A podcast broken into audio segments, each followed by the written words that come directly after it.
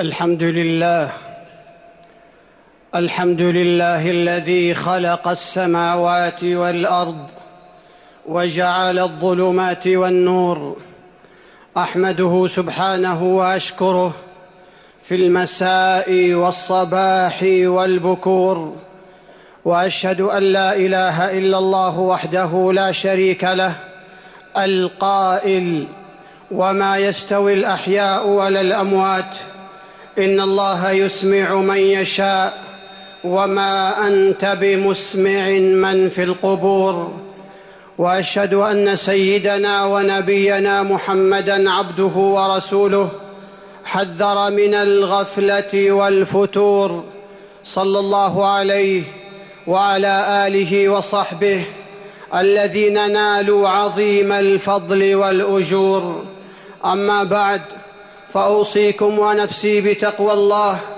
قال الله تعالى يا أيها الذين آمنوا اتقوا الله حق تقاته ولا تموتن إلا وأنتم مسلمون. تعاهد الإيمان ومراقبته سمة المسلم وديدن العقلاء. قال رسول الله صلى الله عليه وسلم إن الإيمان لا يخلق في جوف أحدكم كما يخلق الثوب. فاسألوا الله تعالى أن يجدد الإيمان في قلوبكم كما يخلق الثوب أي مثل الثوب الجديد الذي يبلى بطول استخدامه. وقال صلى الله عليه وسلم إنما سمي القلب من تقلبه إنما مثل القلب كمثل ريشة معلقة في أصل شجرة يقلبها الريح ظهرا لبطن. يجدد المؤمن إيمانه لأن الإيمان لا يستقر على حال بل يبلى ويضعف بسبب الفتور في العبادة أو الغفلة عن الله وانغماس النفس في بعض شهواتها. فالإنسان كائن محدود القدرة ضعيف بالفطرة وهو بين فتور وتقصير. قال الله تعالى وخلق الإنسان ضعيفا وما يصاب به المسلم من فتور من وقت لآخر أو تزل به قدم فإنه لا يخلو من حكم ربانية. ومنها الأوبة إلى ربه. ويقظة القلب. والله سبحانه يحب التوابين ويفرح بتوبتهم. يقول صلى الله عليه وسلم والذي نفسي بيده لو لم تذنبوا لذهب الله بكم ولجاء بقوم يذنبون فيستغفرون الله فيغفر لهم. الإيمان يزيد وينقص يزيد بالطاعات وينقص بالمعاصي. فإذا استيقظ القلب من الغفلة وأخذ في أعمال الطاعات وأسباب الإيمان ازداد إيمانه وقوي يقينه وشاهد منن الله عليه فازداد حبه لله واللهج بذكره وأسرع في التوبة وفعل الخيرات ليتدارك تقصيره وما فات من غفلته. ولهذا فإن الحرص على تعاهد الإيمان والعمل على الارتقاء من صفات عباد الله الصالحين. يقول أبو الدرداء رضي الله عنه من فقه العبد أن يتعاهد إيمانه وما نقص منه ومن فقه العبد أن يعلم أيزداد هو أم ينتقص. وكان عمر رضي الله عنه يقول لأصحابه هلموا نزدد إيمانا فيذكرون الله عز وجل؟ وكان ابن مسعود رضي الله عنه يقول في دعائه اللهم زدنا إيمانا ويقينا وفقها. وكان معاذ بن جبل رضي الله عنه يقول للرجل اجلس بنا نؤمن ساعة. ومهما بلغ إيمان المؤمن ارتقاء فلا يأمن على نفسه وسبيله في ذلك اللجوء إلى الله بطلب الثبات.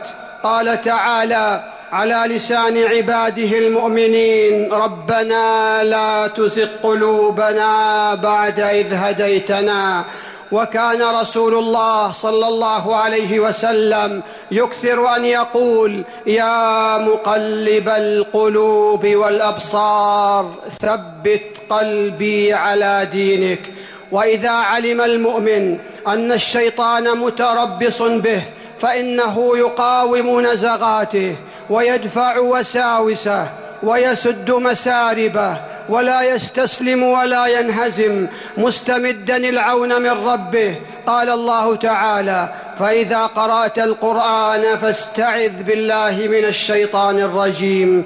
إنه ليس له سلطان على الذين آمنوا وعلى ربهم يتوكلون.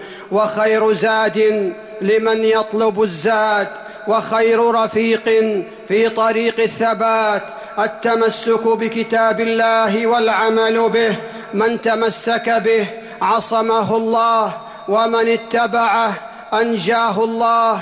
المسلم اليقظ يسارع للخروج من لحظات الغفلة وهنات الفتور لأنه يفرح بالطاعة ويتطلع إلى رضا ربه.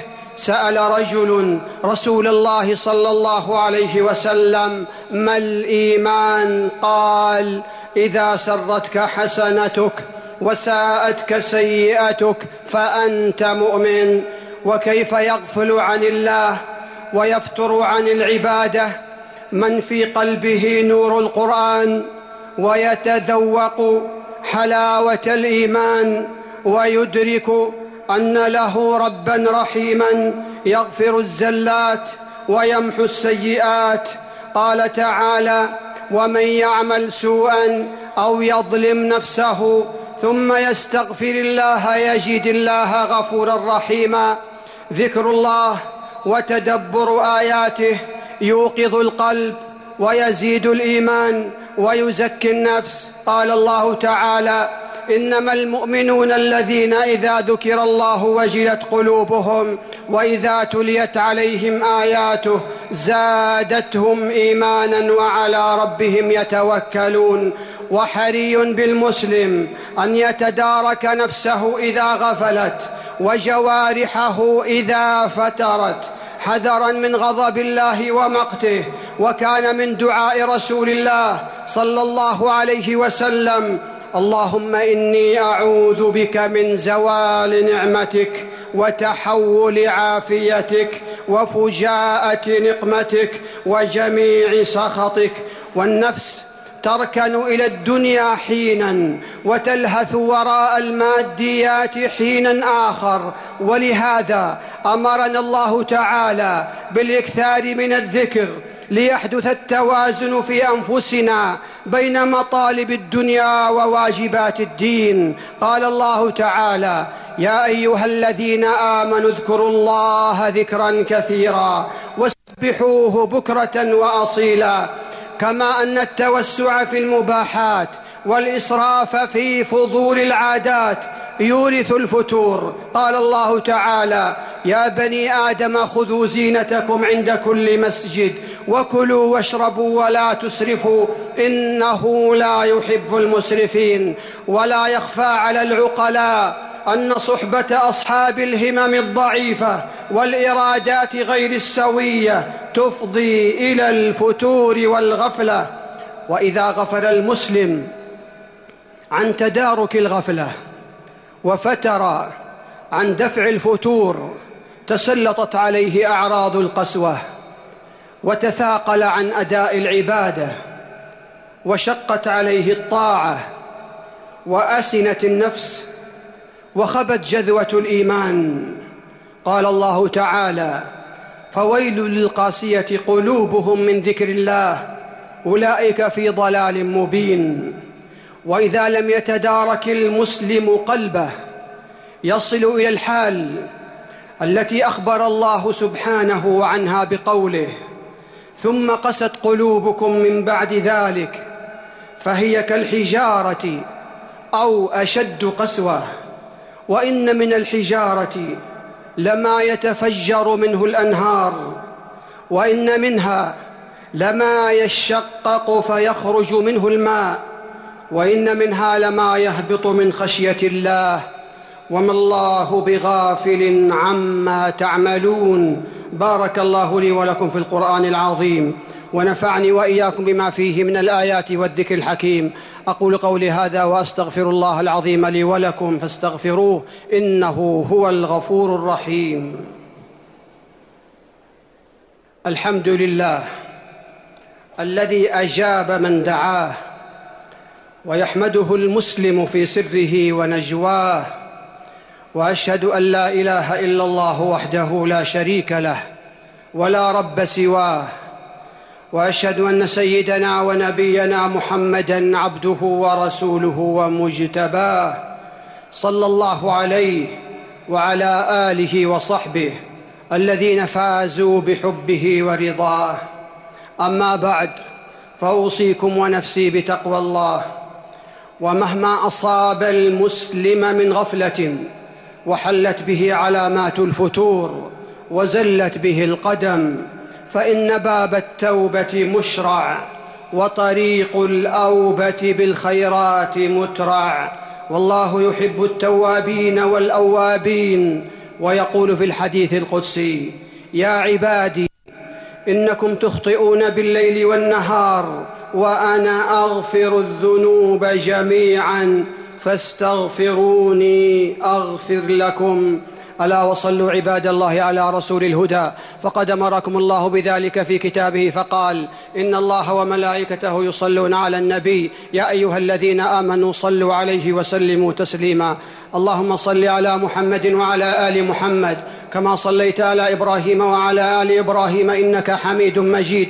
وبارك على محمد وعلى آل محمد كما باركت على إبراهيم وعلى آل إبراهيم إنك حميد مجيد. وارض اللهم عن خلفاء الأربعة الراشدين أبي بكر وعمر وعثمان وعلي وعن الآل والصحب الكرام وعنا معهم بعفوك وكرمك وإحسانك يا أرحم الراحمين. اللهم أعز الإسلام والمسلمين. اللهم أعز الإسلام والمسلمين. اللهم أعز الإسلام والمسلمين. وأذل الكفر والكافرين. ودمر اللهم أعداءك أعداء الدين. واجعل اللهم هذا البلد آمنا مطمئنا وسائر بلاد المسلمين اللهم إنا نسألك الجنة وما قرب إليها من قول وعمل ونعوذ بك من النار وما قرب إليها من قول وعمل. اللهم إنا نسألك من الخير كله عاجله وآجله ما علمنا منه وما لم نعلم. ونعوذ بك من الشر كله عاجله وآجله ما علمنا منه وما لم نعلم. اللهم أصلح لنا ديننا الذي هو عصمة أمرنا وأصلح لنا دنيانا التي فيها معاشنا واصلح لنا آخرتنا التي فيها معادنا واجعل الحياة زيادة لنا في كل خير والموت راحة لنا من كل شر يا رب العالمين. اللهم زدنا ولا تنقصنا وأكرمنا ولا تهنا وأعطنا ولا تحرمنا وآثرنا ولا تؤثر علينا. اللهم إنا نسألك فواتح الخير وخواتمه وجوامعه وأوله وآخره ونسألك الدرجات العلى من الجنة يا رب العالمين. اللهم أعنا ولا تعن علينا. وانصرنا ولا تنصر علينا وامكر لنا ولا تمكر علينا واهدنا ويسر الهدى لنا وانصرنا على من بغى علينا. اللهم اجعلنا لك ذاكرين لك شاكرين لك مخبتين لك أواهين منيبين. اللهم تقبل توبتنا واغسل حوبتنا وثبت حجتنا وسدد ألسنتنا واسلل سخيمة قلوبنا. اللهم إنك عفو تحب العفو فاعف عنا. اللهم اغفر لنا ما قدمنا وما أخرنا وما أعلنا وما أسررنا. وما أنت أعلم به منا أنت المقدم وأنت المؤخر. لا إله إلا أنت. اللهم إنا نعوذ بك من العز والكسل والجبن والبخل والهرم وغلبة الدين وقهر الرجال. اللهم ابسط علينا من بركاتك ورحمتك وفضلك ورزقك يا رب العالمين. اللهم وفق امامنا لما تحب وترضى. اللهم وفقه لهداك واجعل عمله في رضاك يا رب العالمين. ووفق ولي عهده لكل خير يا أرحم الراحمين. اللهم وفق جميع ولاه أمور المسلمين للعمل بكتابك وتحكيم شرعك يا رب العالمين. اللهم إنا نسألك يا الله. اللهم إنا نسألك يا الله. اللهم أغثنا. اللهم أغثنا. اللهم آغثنا اللهم سقيا رحمة لا سقيا عذاب ولا بلاء ولا هدم ولا غرق. برحمتك يا أرحم الراحمين. ربنا ظلمنا أنفسنا وإن لم تغفر لنا وترحمنا لنكونن من الخاسرين. ربنا اغفر لنا ولإخواننا الذين سبقونا بالإيمان. ولا تجعل في قلوبنا غلا للذين آمنوا. ربنا إنك رؤوف رحيم. ربنا آتنا في الدنيا حسنة وفي الآخرة حسنة وقنا عذاب النار. إن الله يأمر بالعدل والإحسان وإيتاء ذي القربى وينهى عن الفحشاء والمنكر والبغي يعظكم لعلكم تذكرون. فاذكروا الله يذكركم واشكروه على نعمه يزدكم ولذكر الله أكبر. والله يعلم ما تصنعون.